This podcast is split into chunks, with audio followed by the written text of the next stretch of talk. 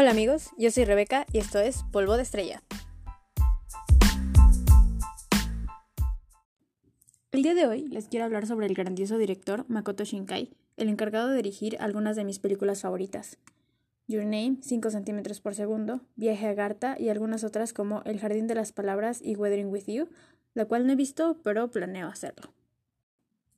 Empecemos con una bastante conocida, Your Name o Kimi no Nawa. Eh, de esta película creo que se ha comentado bastante porque creo que de este director es la más famosa. Este, y me siento con un poco más de libertad eh, de hablar de esta película porque pues creo que para este punto si no la has visto no sé qué estás haciendo, a verla. entonces, uh, bueno, esta película fue la que me introdujo a las películas de Makoto Shinkai, fue la primera que vi de él y quedé completamente enamorada de la manera en la que desarrolla la historia, de la temática y de ese brillo que tienen todas sus películas. Entonces decidí buscar qué otras películas había dirigido y verlas. Entonces, comencemos con ¿de qué va Your Name?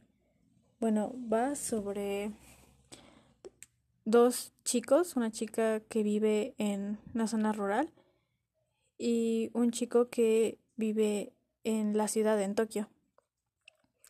Estos chicos sueñan con tener básicamente la vida del otro. Bueno, no específicamente, pero ella quiere ir a la gran ciudad y él solo quiere una vida tranquila. Entonces empiezan a comenzar a suceder cosas raras eh, empiezan a intercambiar de cuerpos y como que van teniendo cierto, poniendo cierto desorden en la vida del otro porque pues no saben qué onda con la vida del otro, entonces ellos actúan a como creen que debe ser, a su forma de, de ser y de pensar, entonces causan cierto eh, desorden en la vida del otro, pero los ayudan, o sea, después de que se acostumbran, se acoplan y se ponen ciertas reglas para no hacer demasiado alboroto, terminan por ayudarse el uno al otro para crecer de, como personas.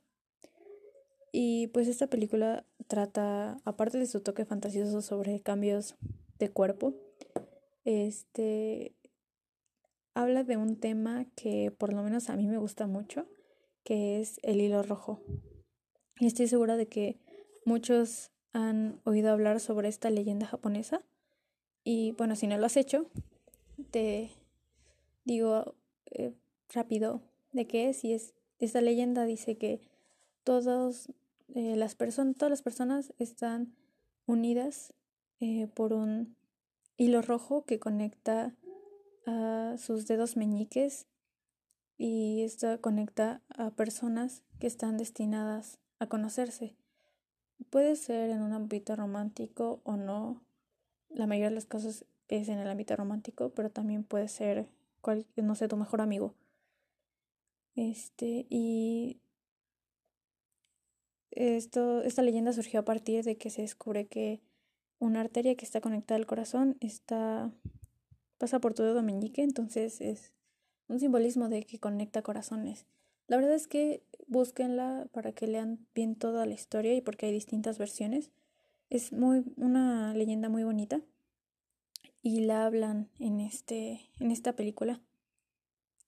Eh, además de que si eres una romántica romántico lloro como yo, eh, seguramente vas a llorar. Yo lloré las primeras cinco veces creo que vi la película. Ahora que la veo ya ya no lloro, creo que ya agoté mis lágrimas en cuanto a esa película, pero sí en los momentos finales te entra una desesperación enorme con, bueno, no voy a decir qué pasa, pero si ya la viste sabes de qué desesperación estoy hablando. Nunca las palabras te amo te iban a hacer sufrir tanto y decir por qué. Es realmente una película muy bonita y creo que vale demasiado la pena verla. Eh, no es mi favorita de este director porque tiene otras películas que me gustan aún más, pero sin embargo sí creo que es muy buena. Como lo mencioné en el episodio anterior, me gustan las historias con las que sufres, y 5 centímetros por segundo es en definitiva una de estas. Bueno, esta es eh, está en mi top número uno de, de las películas de Makoto Shinkai. Este, y trata sobre, eh, bueno, se divide en tres historias cortas. Las tres siguen la vida de Takaki, pero en distintas partes de su vida. Y pues es básicamente el, recorrido de, su vida, pero teniendo como tema principal eh, su vida amorosa porque habla, bueno, yo me quedo más con que habla sobre tu primer amor, eh, que es eh, lo que va la, la primera historia, que se enfoca en su vida, en la parte de su vida que es como cuando va a entrar a la secundaria. Y todo lo que ocurre en ese lapso, no solo con él, sino con este interés amoroso que tiene y la manera en la que se desarrolla. En la siguiente historia hablan sobre, o sea, cuando ella está un poquito más grande, que es cuando está en la preparatoria, eh, siguiendo el interés amoroso de la primera parte. Y eh, la última parte es ya en su vida adulta. Pero mm, no sé cómo decir esto es demasiado cruda, o sea, demasiado real, porque cuántos no hemos tenido ese primer amor que pues no se hace, ¿no? Y también no solo es eso, sino la manera en la que cada uno tiene para afrontar la situación, porque no todos afrontamos las cosas de la misma manera. Y este, esta película te muestra una de esas partes. Bueno, más bien ambas partes, porque en, algunas, en algunos momentos te muestran eh, el lado de ella, pero es más que nada eh, sobre cómo él lo lleva. Y es deprimente.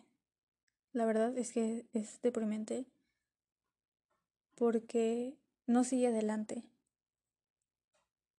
Y no sé, a mí me, me rompe el corazón y me desespera que él no siga adelante. Y no sé qué es más mi desesperación o mi corazón roto, qué es lo que puede más. Se podría decir que Takaki es de esos tipos que no superan a su ex. Eh, porque, o sea, es que no pelan a nadie más eh, por estar pensando siempre en esa persona pero creo que tenía eh, justificaciones, sí, pero no del todo. No sé si me sigan. Las cosas, como por cómo pasaron, creo que sí era para que te quedaras como de, ok, no, no, no puedo seguir adelante, pero no tanto tiempo. Bueno, como les dije antes, cada uno tiene su forma de llevar las cosas y la forma de él fue no llevar las cosas simplemente, ¿no? Eh, es una película realmente triste y no es corta en comparación con sus otras películas, pero creo que también vale la pena darle una oportunidad eh, porque no, no decepciona. O sea, es realmente una buena película. Y no se diga de su banda sonora, ¿no? Que no sé si han dado cuenta que es algo que a mí me gusta bastante y que por cierto no mencioné con Your Name, pero lo hago ahora. Eh, su banda sonora realmente me gusta mucho. La siento bastante acorde como al la temática, al movimiento de de las escenas, en las escenas en las que los pone, cómo se mueve la escena y cómo eh, la música lo acompaña, es algo bastante genial. Y también lo hace en esa película que tiene un ritmo un poco más lento que Your Name y se ve reflejado esto en su banda sonora también. La siguiente es Viaje a Garta y no estoy del todo segura, pero yo diría que se empata en primer lugar con 5 centímetros por segundo. Esta película realmente me gustó mucho y me recordó un poco a las películas del estudio Ghibli por lo fantasiosa que llega a ser. Creo que de las de Makoto Shinkai, de las que he visto, es la que tiene más elementos fantásticos. Y esto a lo mejor la hace un poco más infantil, pero creo que el mensaje que tiene sigue siendo igual de bonito y fuerte que las otras películas. Y bueno, el mensaje que transmite es sobre la vida, de dejar ir a quienes amas y hasta qué punto el amor se vuelve egoísmo. Es ah, un tema que creo que no se toca mucho en las películas porque siempre se romantiza la idea de dar todo por alguien que amas, pero hay veces en las que ese punto ya ya es egoísmo, ya solo lo haces por ti y no realmente por esa persona. Y es algo que hablan en esa película de distintas maneras, tanto con la niña que este con el profesor, incluso con el chico que se encuentra al inicio de la película y su hermano. Eh, lo tocan desde distintos puntos de vista, desde eh, una hija con su papá, un chico con su hermano, un hombre con su esposa. Te lo muestran distintos, distintos puntos de vista. Algo bueno a mi parecer porque no solo te quedas con un... O sea, son distintos tipos de amor. Me pareció bastante creativa la idea de reproducir música por medio de las piedras, que son objetos que normalmente vemos como simples o sin chiste. Y bueno, en lo personal, eh, a mí me gustan mucho las piedras, desde chica las he guardado y esto me recordó un poco a eso, que ella las guarda y en especial una es con la que reproduce su radio y creo que me hubiera gustado verla antes porque seguramente lo hubiera intentado con las piedras que guardaba. Otra cosa de la que habla y creo que es muy importante recalcar es sobre los humanos y nuestra asombrosa capacidad para destruir todo lo bello. En esta película se transcurre sobre todo en un mundo perdido eh, debajo de nuestra civilización en la que todavía existen dioses antiguos que solo los humanos los conocen por la mitología o por los eh, las distintas religiones o los distintos cultos o así que todavía los recuerdan y tienen alguna memoria de ellos este y ellos están ahí porque habían, eh, se supone que llegado a la Tierra para ayudar a los humanos, porque de alguna manera se apiadaban de nosotros y nos querían ayudar para que creciéramos. Pero crecimos demasiado y los exiliamos en lugar de agradecer su ayuda y pues todas esas cosas, ¿no? Entonces ellos viven escondidos, los pocos que quedan viven escondidos ahí. Y hay una parte en la que eh, gente que todavía vive ahí le cuenta a la niña por qué es que tienen prohibido el paso a humanos eh, a esa tierra y es porque a lo largo de la historia de la humanidad distintos eh, líderes políticos han llegado ahí gracias a todas esas leyendas que aún siguen eh, para ir y robarles la riqueza y todos los recursos que ellos tienen. Por eso es que, a pesar de que tienen cerrados, los humanos siempre logran la manera de entrar y destruirlo todo hasta que ya queda pues una mínima parte de lo que solía ser.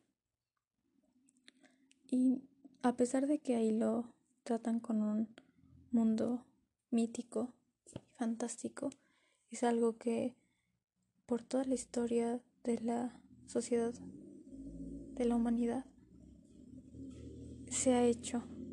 ¿Cuántas veces las guerras y el deseo por el poder y expandir más sus naciones no ha acabado con todo lo que hay a nuestro alrededor.